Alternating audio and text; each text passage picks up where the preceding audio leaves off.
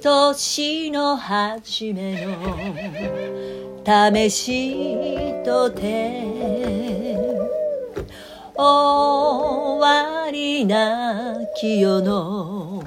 めでたさを松茸立てて角ごとに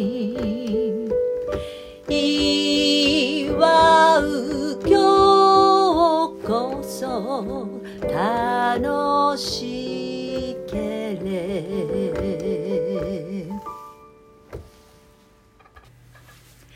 えー、ご機嫌いかがでいらっしゃいますか？ミュージカルマジシャンのともこです。この番組は私ミュージカルマジシャンともこが自分のステージの裏話や一緒に暮らすアヒルやハトたちの話などゆるーくだらーっとお話しする番組です。ということで皆様新年明けましておめでとうございます。2021年になりましたね。簡単ですよ。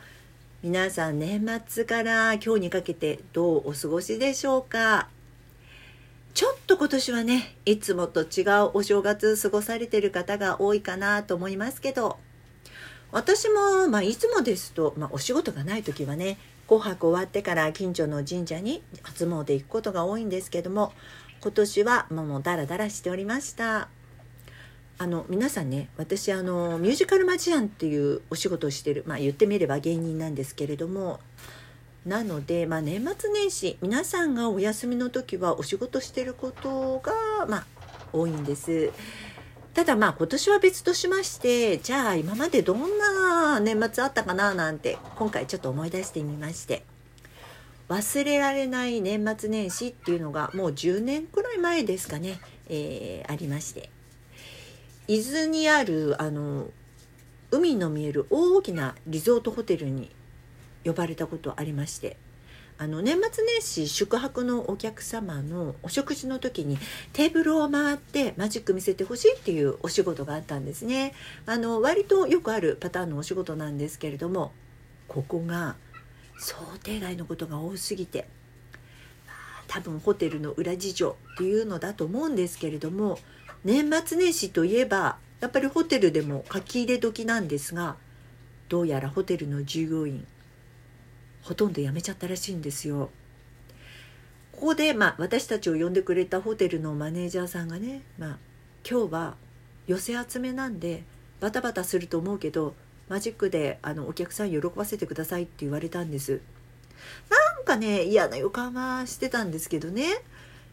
でまあいざその夕食の時間になりましてマジックの準備もしてスタンバイしてお客さんもこのレストランの前にこれから食事だからっていうんで並んでらっしゃった時に、まあ、準備ができるまでねそのお客さんになんかマジック見せてくださいって言われたんですが、まあ、せいぜい10分か20分ぐらいかななんて思ってたんですけれどもやってもやっても終わらない。準備が終わらない。で中見てみましたら食事運んでる従業員が少なくって終わんないんですよ。しょうがないんでマジックやめましてもう食事を運んでました。あの呼ばれたマジシャンなのでねホテルの事情は全然知らないですけれどもお客さんにしてみたら同じホテルの人って思ってますもんね。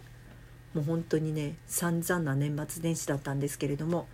帰ってからあのほらよくあるでしょ？食べログみたいなこういうレビュー。ホテルのレビューっていうのがありまして見ましたら最低のホテルって書かれてましてマジシャンが食事まで運んでたって書かれてました。これ私のことじゃんって思いましたけれどもね。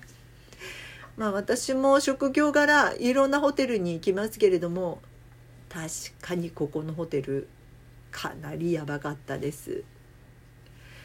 今年はと言いますと、まあ、だらーっとした正月の予定なんですけれども、今朝の話ね、今朝です。まあ、ベッドの話なんですけれども、私、エアベッドっていうのを使ってるんです。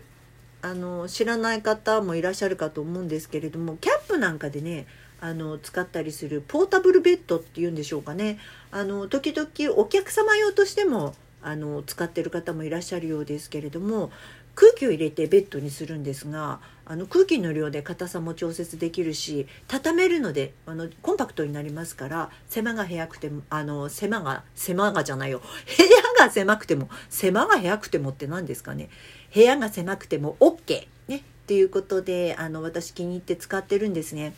ただ一つ難点がありましてこれ穴が開くことがあるんですよ。穴開いちゃうと使えない。それがね今朝です。今朝ですよ。朝起きたら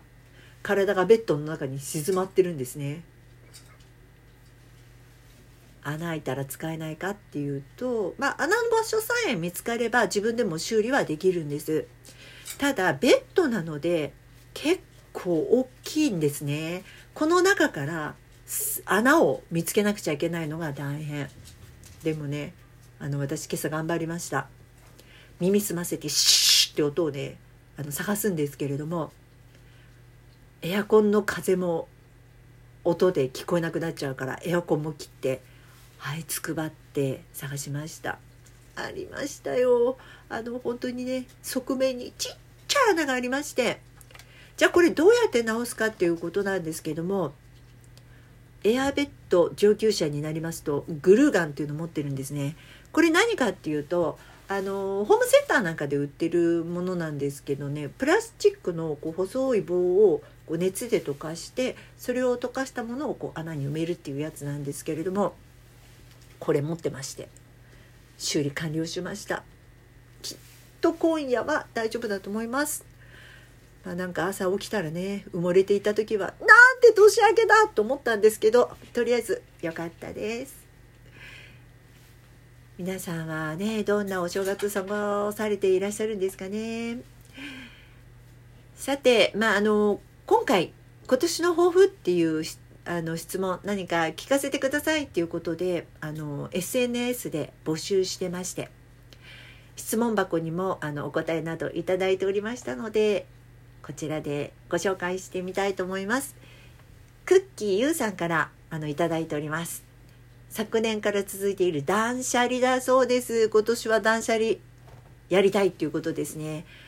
わかります。我が家もね、どうしてこんなに物が溢れてるんだろうってぐらいあります。捨てたい。捨てたらきっとすっきりするんだろうなと思いますよね。でもまだね、今、正月、1月1日でしょ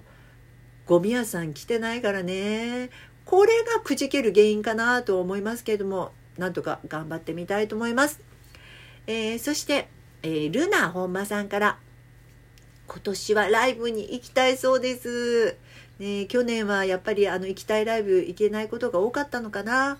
確かにあのもうね自粛自粛で皆さんお家にいることが多かったですからね是非私のライブにもいらしてくださいね。そして、恵子さんからです。趣味の山登りをなんとか自分なりの工夫をしてやりたいそうです。まあ、屋外だからね、山登り大丈夫そうな気もしますけれどもね、やっぱりあの、登ってる時は息が荒くなるので、マスクするのも大変なのかな。ね、たくさん登れるといいですね。